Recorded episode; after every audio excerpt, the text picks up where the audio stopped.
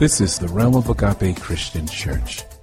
We thank God for this time of year as I prepare, have been prepared by God's Spirit to share a brief, encouraging word with you this holiday season.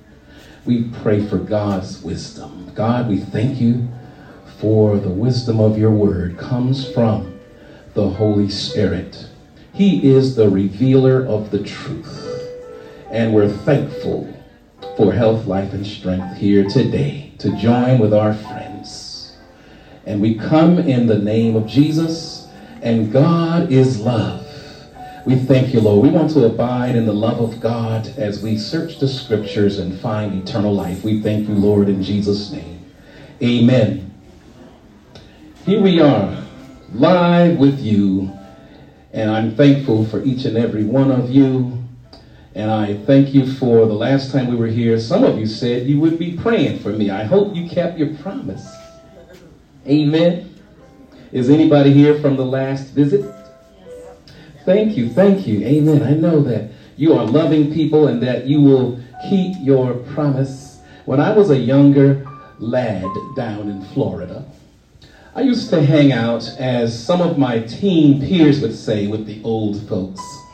You act old they told me.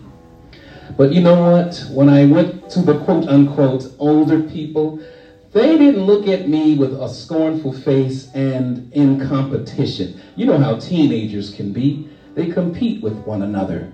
I visited a farm where there were chickens being raised, and I wondered why those middle aged chickens had barely any feathers. They were plucking each other, and the farmer said those were the teenage chickens and they were plucking each other. So this is why I didn't hang out with a lot of teenagers when I was a teenager because I didn't want my feathers plucked. Amen. And that's why I love Jesus. So I went to him. He was my confidant, my friend, and he said, "Come to me, heavy laden, and I will give you rest. Yea, I will not pluck your feathers." Amen. I thank God for Jesus. You know the uh, Old Testament has a lot of prophets who have chronicled in the annals of time, which we call the canonized scripture. Um, we thank God that we're going through a sermon series at the church, and we're uh, worshiping here with you today. This is our worship service for the day. We said we'll share it with our friends. Amen. Amen. So uh, we thank God that last week we were talking about the prophetic teaching of Haggai. He's a prophet in the Old Testament. And now we move forward in the progression of the books of the Bible from Haggai to Zechariah. He is also a prophet in the Old Testament. He is chronicling and heralding the prophetic message that Christ would be born. And in this message, I want to bring out the fact that Jesus is our shelter of eternal hope. Our what? Shelter of eternal hope. We know that life could bring many storms, right? Especially the tumultuous adolescent uh, time of life that I uh, so endearingly described from my childhood, my biographical sketch. But I thank God that He brought me through those tumultuous years uh, I had some, I have some emotional scars and bruises, but you know what? God already prophesied that in the Garden of Eden when the enemy himself deceived us into thinking we could worship without God and we'll still remain alive. We didn't die physically immediately, but we did die spiritually immediately and now everyone born after Adam and Eve are born and shaped in an iniquitous state, in a sinful state, because the gavel of heaven fell and we were found what? Lost and guilty in the, in the decision to move forward without any kind of admonition from God, without any permission from God, without a commissioning from God. We must seek God for everything we do in all thy ways. We ought to acknowledge him, and what will he do in return? He will what? Direct, Direct our paths. Yes. And life has paths. Mm-hmm. This scripture in Zechariah, the second chapter, uh, verses 10 through 13. I'm reading in the English Standard Version, which will help us with our more modern grammar. Uh, it says, Sing and rejoice, O daughter of Zion. That's the people of Israel because God came first to them as a touchstone, but then he said, You know what? I'm here for the whole world. Amen. He had to touch down somewhere. So, O daughter of Zion, for behold, I come and I dwell in your midst, declares the Lord. And Lord is spelled with all capitals. That's Jehovah God Almighty. And many, any, and many nations shall join themselves to the Lord in that day, and, and shall be my people. And I will dwell in your midst. And you shall know that the Lord of hosts has sent me to you. And the Lord will inherit Judah. That's uh, the people of Judah who uh, exemplify the praises that go to God. So the Lord will inherit Judah and his portion in the Holy Land and will again choose Jerusalem. He says in verse 13, Be silent, all flesh, before the Lord, for he has roused himself from his holy dwelling. And we know God comes from his holy dwelling on high, the holy place in the eternal heaven. And he comes down, he makes himself lower than his own angels that he created, just so that he could put on the flesh of men and incarnate and become one of us. But he's yet remaining 100% God. Mm-hmm. He had to be because the uh, tainted blood of man could not save lost man. It had to be uh, a spotless type of blood. It's the holy presence of God's Spirit. Amen. So imagine blood being the Holy Spirit. The Holy Spirit came upon Mary, the young maiden, and she brought forth a son, and they wrapped him in swaddling, swaddling clothes and laid him in a manger because there was no room for them in the hotel around the corner. They were supposed to leave the light on. Motel 6 messed up. Amen. But that's okay. Six is the number of man. They're going to mess up any, anyway. Isn't that right? Amen. Amen. but God says he has a promise and he's going to keep it. It doesn't matter if men are saying there's no room for Jesus. God is going to make a way. Yes, he will. God never promised that he would always uh, bring forth happiness in this world. You know why? Because sin rules and reigns right now. It thinks it does anyway. But Jesus is going to crack the sky and come and show all of his glory. You have to know him right now by his spirit. Yeah. And then one day when he comes and reveals himself completely, he, they, they said it in the New Testament rightly, uh, we shall know him, for we shall see him as he is. Right now we hear him as he sounds. We feel him how he feels. But then one day he's going to come back and we shall what? See him as he is. But you got to get ready right now. It's an inconvenient time because not everybody wants to say it's a good thing. You have to know in your heart that God has touched you and no one can take that from you. Amen. No scornful face can turn me away from Jesus. I didn't care what teenagers scorned me. I said, Jesus has touched me. And one of my favorite songs back in the day was, Jesus, Jesus, Jesus. There is something about that name. Shakespeare said in one of his plays, you know, what's in a name? You could call a rose a different name and it would still smell sweet, you know. But uh, sin is going to be sin. You could call it whatever you want. It's still going to what? Have a stench in God's nostrils.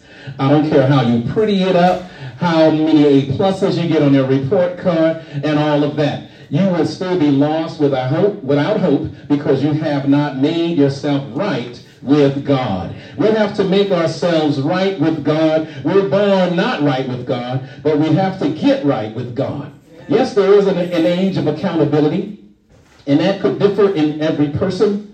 And we kind of uh, average it out to around 12-ish. But we know that kids are growing up faster than that these days. I think the age of accountability has lowered its range. Because I see little girls I teach in the elementary school, my God, they have certain trainings on their body that shouldn't happen until they reach maybe junior high school. Something's going on in our society. Is it in the milk? Is it in the water? I don't know. Is it coming from the media? I don't know. Maybe it's in Facebook. We got to take a look. Amen. Thank God. But where it's coming from, we know that children are now becoming wickeder and wiser before their time. And they're knowing about things they shouldn't know of before the time. And God is showing forth this in the Word that there will be a time where people will love pleasures more than they love God. Yes. And we live in a tumultuous time, and the New Testament describes it as a, a perilous time.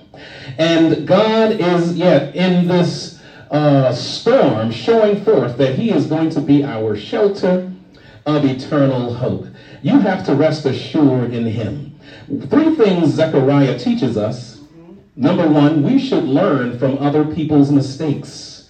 When uh, a mistake is set forth, God doesn't hide it. Uh, a lot of mistakes are in the Word of God. We see people making mistakes in their life. Does God hide it and say, King David was the most precious and perfect king in all the world? No, David messed up badly, and God chronicled it. Adam and Eve messed up, right? God chronicled it. Does God hide the sin like that? No. He wants you to know what sin does, what it is, and what it does, and what it can do to you, so that now you can make a better choice. Why do you have to make a better choice? Because God gave us free will and we have the free will to make decisions. But we need to make the right decisions. We need to learn from the Word of God that everything God showed us people doing is not necessarily the right thing to do. That's why there are some scriptures that say you must adhere to the truth and the truth will what? Make you free. It'll make you over again. Not only that, you must uh, avoid evil and adhere to that which is good. I was on a field trip one time and they were we were passing by churches on, on the bus and um, one child pointed, oh, that's my church right over there. And uh, Mr. Jackson, you said you go to a Christian church too, right? And I said, oh, yes, I do. Even though it's a public school, I can say, yes, I go to a Christian church. They can't arrest me for that, can they? Amen. Thank God. They asked me on the field trip, and I said, yes, I'm not going to deny that, amen. And one of the parents scoffed me and said, oh, that's that strict church. And I said, well, you've got a point. I strictly adhere to what God wants me to do. Amen. Thank God. This is what we ought to do. We should learn from other people's mistakes. Zechariah taught us that. Zechariah also taught us that number two, we should take care of people in need. Jesus wants us to do that. Learn from other people's mistakes and not make the same mistake twice. And also that we should take care of people in need. We have a testimony of how God delivered us, how he gave us peace in our heart. And when we see someone with a tumultuous heart full of fear and trembling, we ought to provide some kind of equity and grace, wherewithal, and love to cause them now to come to the light of Jesus where there will be a deliverance from that. God needs us to have a breakthrough where we don't have to live our whole life like that. God wants us to amen, be separated from our sin. Yes. Isn't that great? Yes. Sin is like incarceration, and Jesus came to free us from that. Amen. Amen. And Zechariah, one last thing he teaches us, three, that God sees when people are mistreated and he will right every wrong. Isn't that great? God came to right wrongs. Thank God. And I'm thankful for this prophecy in Zechariah as it is showing forth the truth of God's word. It tells us of Christ and the great redemption God has won for us through him. And Zechariah is filled with an unusually high number of striking promises that are ultimately fulfilled by who? Guess who? Jesus. Isn't that great? So, yes, he is heralding to us in ancient times that Christ would come to right wrongs. The Lord Himself wants us to share His compassion for the needy. We need to develop the eyes of God. God has eyes of compassion.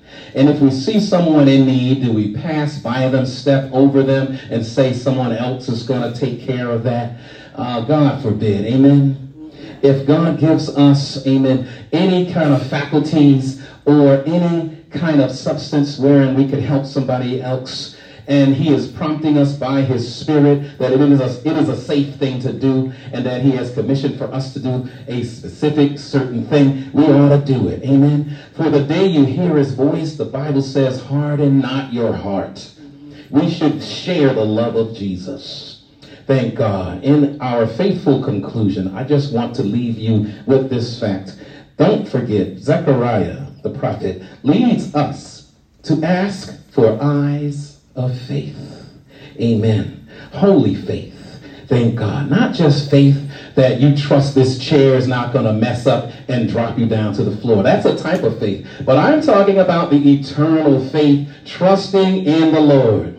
Trust in the Lord, amen, and forget not his promises that he, amen, told us in days of old. Every one of them is fulfilled and will be fulfilled. The ones that haven't yet will be fulfilled. Christ is due to come back. Amen. But now he's not going to be born in a, in a virgin. Amen. He's coming back as King of kings and Lord of lords. Amen. And we need to be on his side. I don't know about you, but I like to win. And I thank God. God said, if you want, you want to be a winner, come on my side. This is the winning side. And I wondered why that big L was on Satan's head. That meant loser. Amen. And the little uh, second graders I teach, they do that to taunt each other. They call each other loser like that. You know, they put the L on the forehead and do a little loser dance in front of them, and it makes them want to cry, and they come tattling on them. He called me loser. No one wants to be a loser. So, yes, it's true. God did not build us with the DNA to lose. He even created our bodies to work to heal themselves. Isn't that great? You put a band-aid on there, I'm stuck on band-aid, because band-aid stuck on me, that old commercial. And you peel it off, and lo and behold, God's band-aid already did something. It shut off the blood and made new skin come. Isn't God great like that? After winter, we see the dawning of spring coming again. That's new life coming again. God is giving us signs in our body, signs in nature that there's going to be a renewal. There's going to be newness of life, a new heaven, a new earth. Will you be ready to meet him when he comes? God wants our hope to rest assured in him. Our hope should be defined by the internal work of God's Spirit working on the inside to help us to have that sustainable character of eternity that Jesus came to give us. It keeps us constantly stable through all variables of life. Why? Because Jesus is our shelter of what? Eternal hope. Thank God, thank God. I want you rest assured with me in a praise that God is my keeper. God is my right hand, my shield, my buckler. Yea, he's my holy stronghold. God will keep me. Those who have faith now to believe, why don't you pray this prayer with me? Father God, forgive me for the doubts I've had earlier. I want to rest assured that my soul will belong exclusively to you.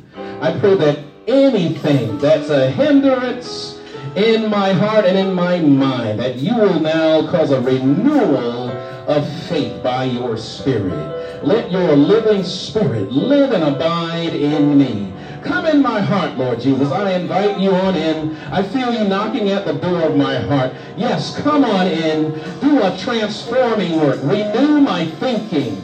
Cleanse me of sin and renew my heart. Give me a brand new heart so that I could love the way you love. For God is love, and in him there is no darkness at all. This is the season to shine lights brightly. Why? Because the Son of God, the light of the world, is coming back. And I, I want my, my life full of that light.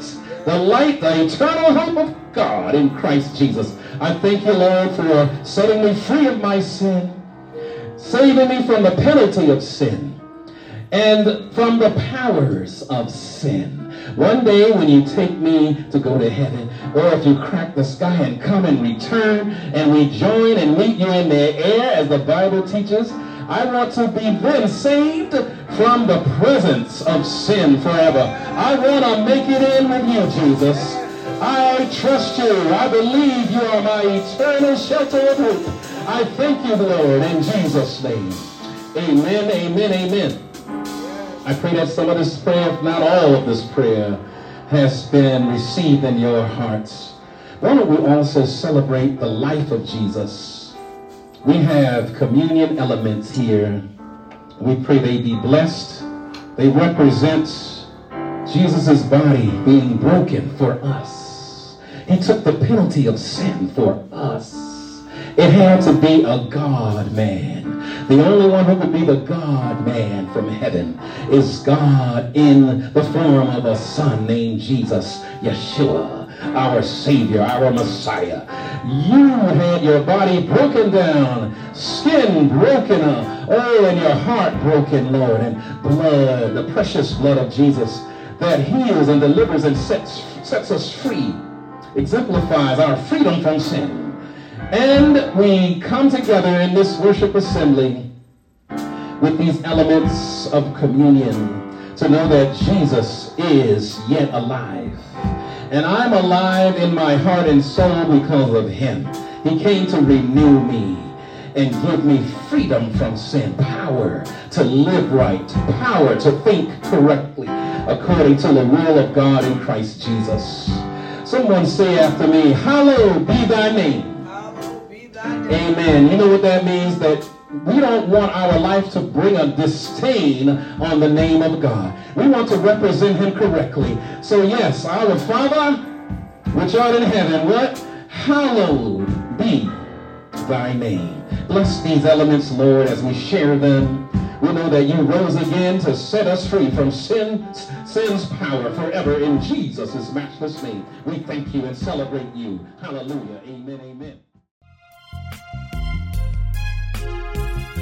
Of the realm of Agape Christian Church pray that the Holy Word of God has richly blessed your soul. To send prayer requests, use the contacts page of our website www.roagape.org. We need your continued prayers and financial support to maintain this ministry. You can also find a secure means of donating on our website. God bless you.